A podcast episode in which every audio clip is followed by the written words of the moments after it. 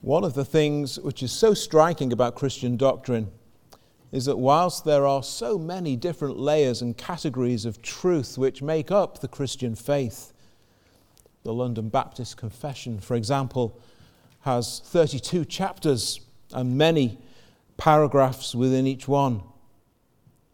Whilst the truths uncovered by Paul in this letter to the Romans can stretch our minds to the uttermost limit. Despite all of that, at its heart, the gospel is a very simple message. Even a child can understand it. Even the least educated adult can understand it. You don't have to be able to comprehend all of the mechanics of the Christian doctrine in order to become a Christian. Indeed, many people know only the very basics when they're first saved. You should, of course, want to dig deeper once you're saved. And God, by His Spirit, provides you with both a hunger and an, an enabling so that you can dig down deeper into the scriptures and into these wonderful truths. But you don't need to have been awarded a PhD in theology in order to become a Christian. It's a very simple message, really. Paul's reminded us at verses 6 and 7 that there's no grand accumulation of works required. You're not called to scale impossible heights or to plumb unsurvivable depths. Attaining to the righteousness which God requires is not something which lies away on the distant horizon, and who knows who could ever hope to make that journey or how. No, actually, it's very near, which is where we concluded last week. The message of Christ is preached. It's as close as that. And you remember how Paul in 1 Corinthians 15 actually sums up the essential truths of the gospel in just 27 words that Christ died for our sins according to the scriptures, that he was buried and that he rose again the third day according to the scriptures. Therein lies those basic nuggets of truth that people need to know about in order that they might put their trust in Christ and be saved. Now, of course, those truths can be dug into deeply and expounded many times over. But that is it. And the question is do you believe it? The question is have you received these truths for yourself about Christ by faith? And if you do, and if you have, it will be upon your lips and it will be in your heart. We're going to be considering confessing lips and a believing heart. And in verses 9 and 10, Paul brings, brings us back to the simplicity of it all. If you confess with your mouth the Lord Jesus, if you believe in your heart that God has raised him from the dead, you will be saved. With the heart, one believes to righteousness. With the mouth, confession is made to salvation. If you confess with your mouth the Lord Jesus, the Christian declares Jesus is Lord. Jesus is referred to as Lord many more times than he is actually referred to explicitly in the Bible as Savior. It's the Lordship of Christ, which is mentioned over and over and over again, which is not to minimize his saving work, but rather emphasizes that actually it's his Lordship which enables him to be your Savior. You need someone who is Lord to save you. He is Lord. Remember how, uh, with the healing of that paralyzed man, which we considered a few weeks ago. Jesus said that he did it so that they may know that he has the power and authority to forgive sins. Who can save but God alone? And He is Lord. For the Christian, this is the real point of emphasis that our Savior is the Lord. Therefore, to believe on Christ and to receive Christ, you have to believe on Him and receive Him as Lord. Yes, He is your Savior, but He must be your Lord. In the days of the early church, the phrase, Jesus is Lord, was sometimes used by Christians as a greeting to one another. When they first met one another, that's the first thing they'd say Jesus is Lord. In some ways, it's, it's a most basic confession of faith Jesus is Lord. For them back then, it was a very significant thing that they did that, and for two reasons that we can mention particularly. They lived in an age when the dominant cultures in their day, the Greeks and the Romans, they worshipped a multiplicity of gods, dozens of them. They had major gods and they had minor gods. They had ancient gods and they had more recent gods. Typically, each god would have one particular domain or area over which they supposedly ruled. And so, according to your need or your circumstance, you would go to the shrine of the most relevant God, the most appropriate God. You would present your gift and your offering there in the hope that that particular God would look favorably upon you for this particular need and that that God would act in your favor and for your benefit. And so when Paul was walking around Mars Hill, in Athens, he was looking at shrine after shrine after shrine, all these different gods where worship would take place.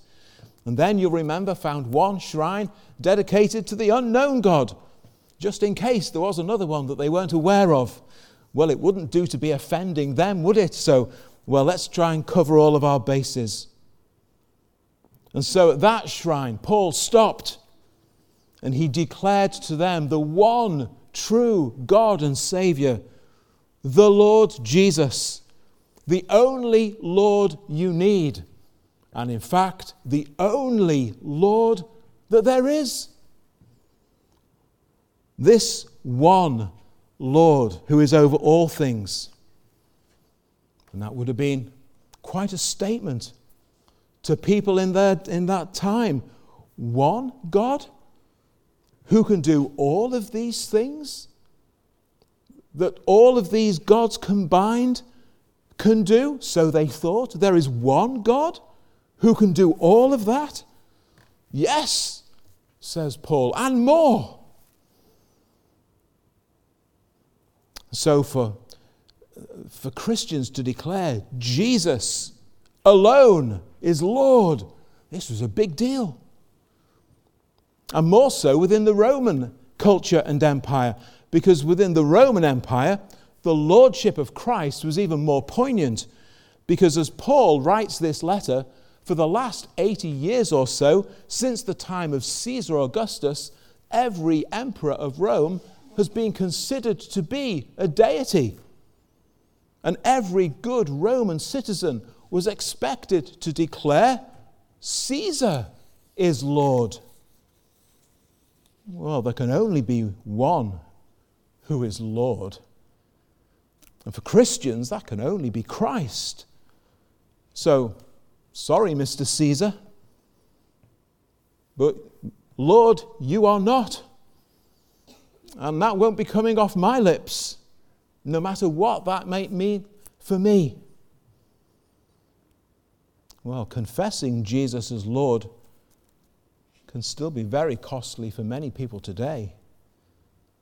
As we heard from the lips of Jesus in Matthew chapter 10. Even within family households, naming Jesus as Lord can be very costly indeed. And remember those words of Jesus in Matthew 10, and we considered them again this morning Whoever confesses me before men. And here, Paul is saying, if you confess with your mouth the Lord Jesus, the Christian confesses with their mouth the Lord Jesus. This is an integral part of being a Christian. But of course, it runs much deeper than simply being a catchy slogan. It's much more than that. It's much more than having, a, having the words written on the badge on, on your lapel or on a sticker on the back of your car. This is, this is a confession which carries with it a life changing understanding that Jesus is Lord. The ramifications of Jesus being Lord need to sink deep into the soul of the Christian believer because the response that that must demand of you surely is evident. If Jesus is Lord, then, well, I can but kneel before him and submit myself to him. I can do no less. He's your Lord. You must live as if He is. This confession brings with it a changed life. It has to. The words of your mouth in confessing Him are a necessary public testimony of your relationship to Christ and of your salvation, which then needs to be reflected in your life. Look at the second half of verse 10. With the mouth, confession is made unto salvation. Now, what is the confession? The confession is Jesus is Lord, and that confession is made unto salvation. You cannot have Christ only as your Savior. And if you think that that is all that Jesus is and that is all that Jesus needs to be, just your Savior, well, you have a Jesus of your own invention, not the Jesus of the Bible. Because this confession of the Lordship of Christ is the confession that's made to salvation. On the day of Pentecost, Peter stood and preached, and he declared Jesus to be both Lord and Christ, the Messiah, the promised one, and Lord came first in Peter's vocabulary. He is the Lord, He is God, this one who is Jesus. The one who saves God's people from their sins is Lord. And so confessing Jesus as Lord is an integral part of turning to Him as your Savior. Paul says, This is the word of faith which we preach. He says that at the end of verse 8. We looked at that last week. This is the truth of the gospel, which we call men and women to receive in believing faith. And so the question has to be faced Is Jesus your Lord? Not just do you think that he is Lord, not simply are you willing to accept that there is one who is the Lord and his name is Jesus. No, is he your Lord? Are you living under his lordship? That's the issue that's put before us in these verses. Is your confession of his lordship an unavoidable reality in your life? And if this is the case, this, this can't be something that remains hidden, can it? This can't be a secret. This can't be something which permits your life to trundle on unchanged. It ought not to be something about which you remain silent. He's to be confessed as Lord. But what if it is just words? What if it is just words? Because it could be, couldn't it?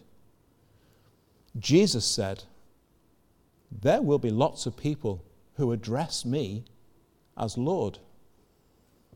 but they are complete strangers to me. Hmm.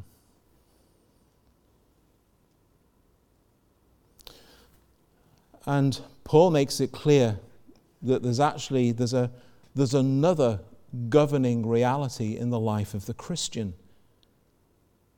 And we see that in the second half of verse 9 and into the opening of verse 10.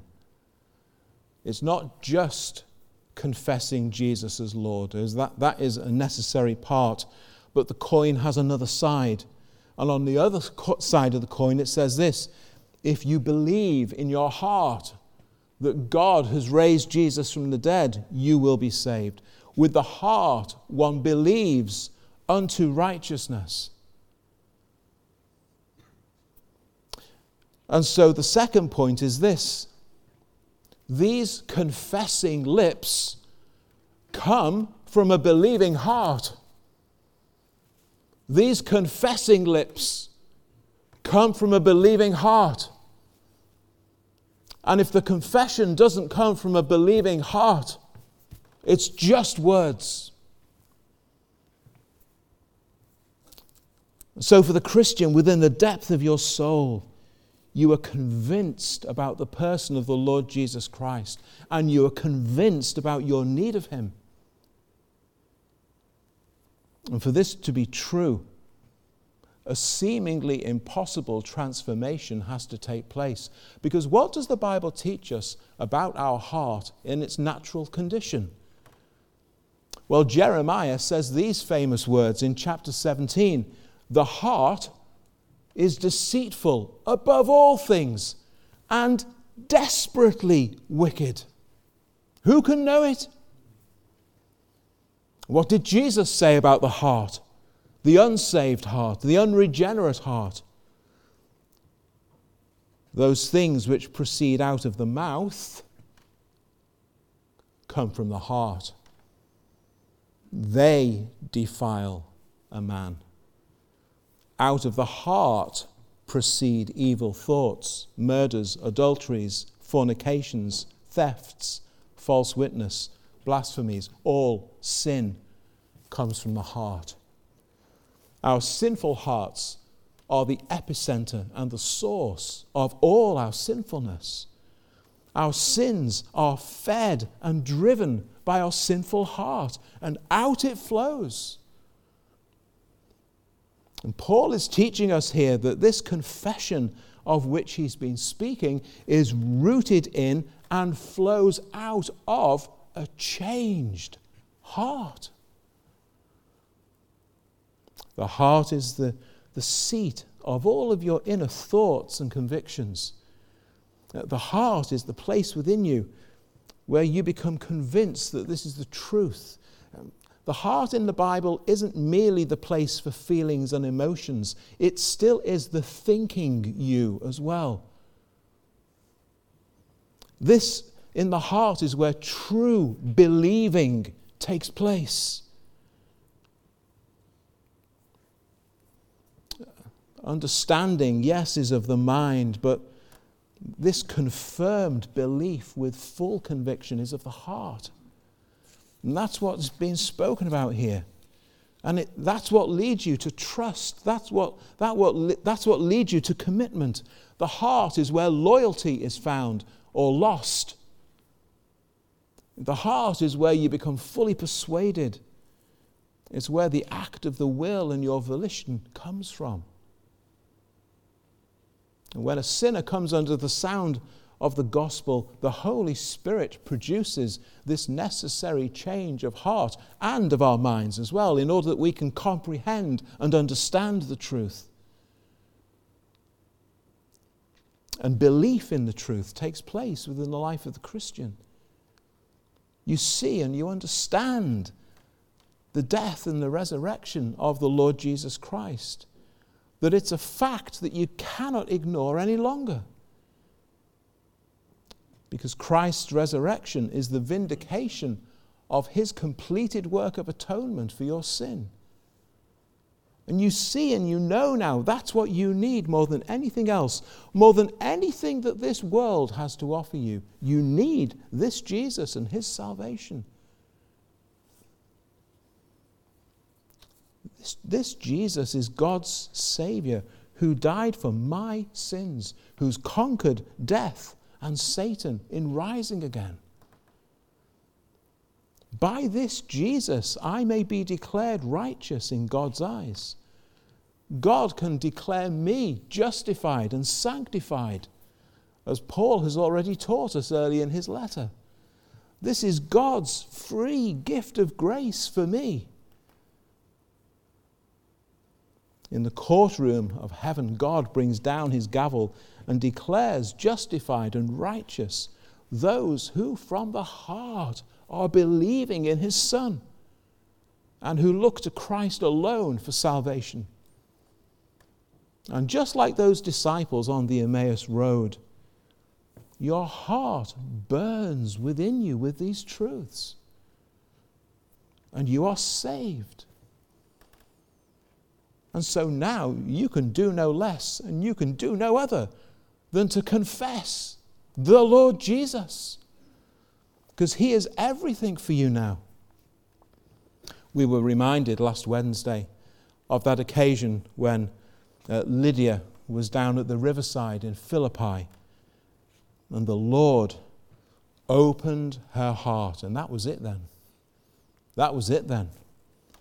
It was done. A, a believing heart in Lydia. And what followed? Well, she was confessing the Lord Jesus Christ as her Savior. That's what Paul is talking about in these brief sentences. And when these realities truly dawn upon you, there will only ever be one response. And it's this that you will call upon the name of the Lord and you'll be saved. You'll call upon the name of the Lord and you'll be saved. Because you can do no other. Because of the saving work of grace that God is doing within you. Do you know any of the, anything of this? Are you praying this for those who you know are without Christ?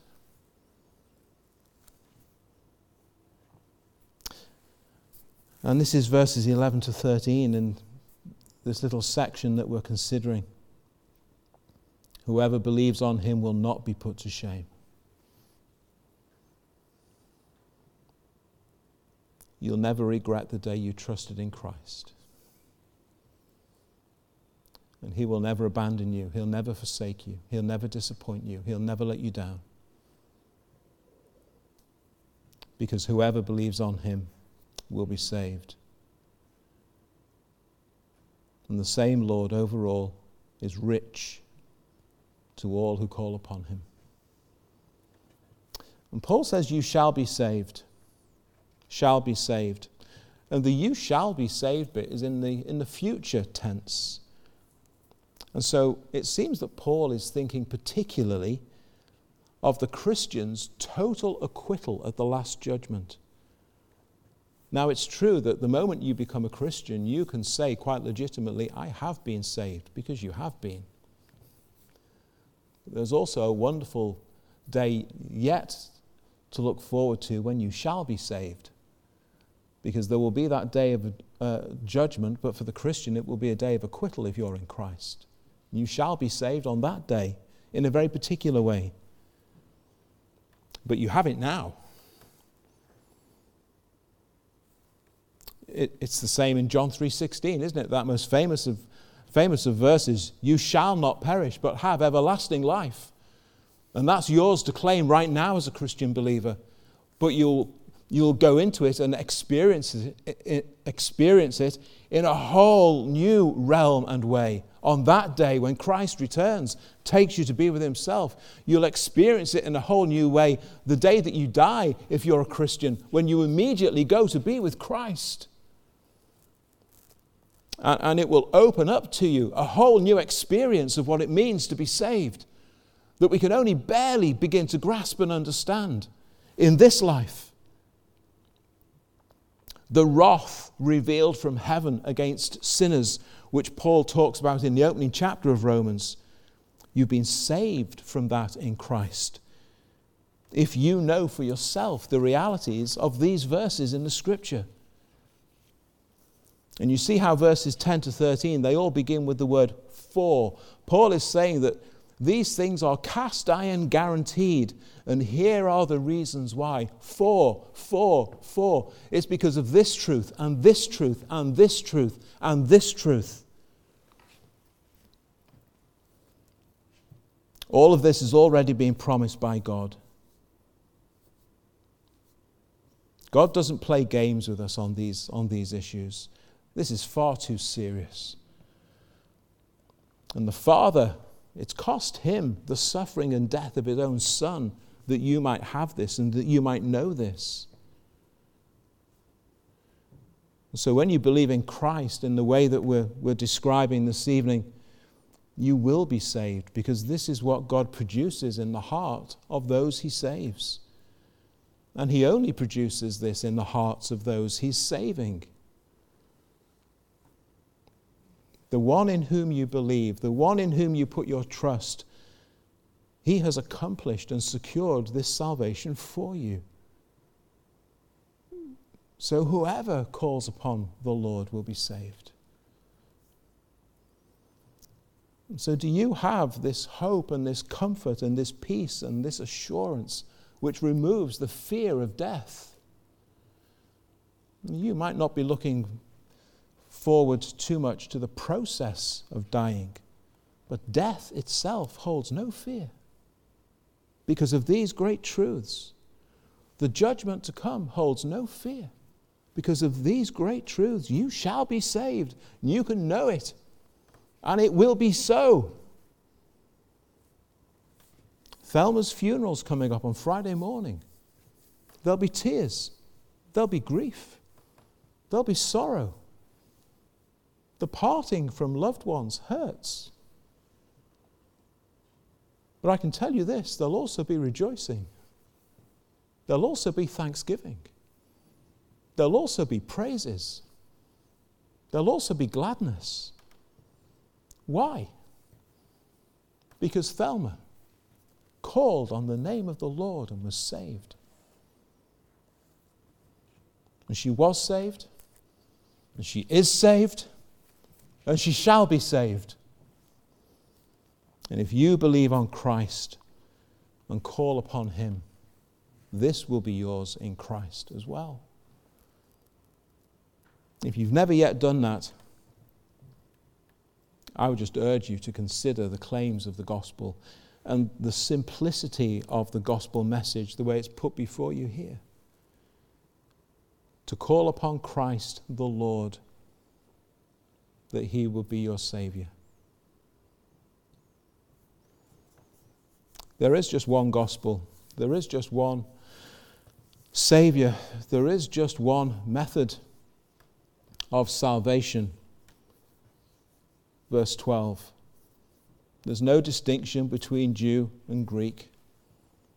There's no this salvation for you and this salvation for you. It's exactly the same. The same Lord over all is rich to all who call upon him. Have you called upon him? And if you never have, why would you not do that right now? Even where you're sitting right now.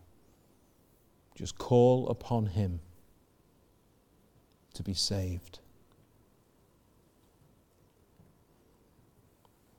Jesus is Lord and is over all, including this, and therefore nothing can ever change it, nothing will ever remove it. And He's rich in mercy and grace. And he bids you come. There are no Christians who are more saved than other Christians. The simplest confession of faith in Christ completely saves. The confession of a child completely saves the confession of a 90 year old on their deathbed completely saves. This salvation which God has provided through his Son, it works in exactly the same way and it accomplishes exactly the same thing for all who trust in Christ. This is why Paul had such confidence and zeal in preaching the gospel. It's why you and I should. This is why you need to obey the command of the gospel to repent if you never have before. The sinner who calls on the name of the Lord, who confesses with their mouth the Lord Jesus, and believes in their heart, this is the Jesus who died and rose again for me. If you do that, you'll be saved. Oh, to have confessing lips from a believing heart. Do you? How are your heart and your lips this evening? Isn't it wonderful that we can boil it down to a question as simple as that? How are your heart and your lips this evening? What a Savior! And He is Lord.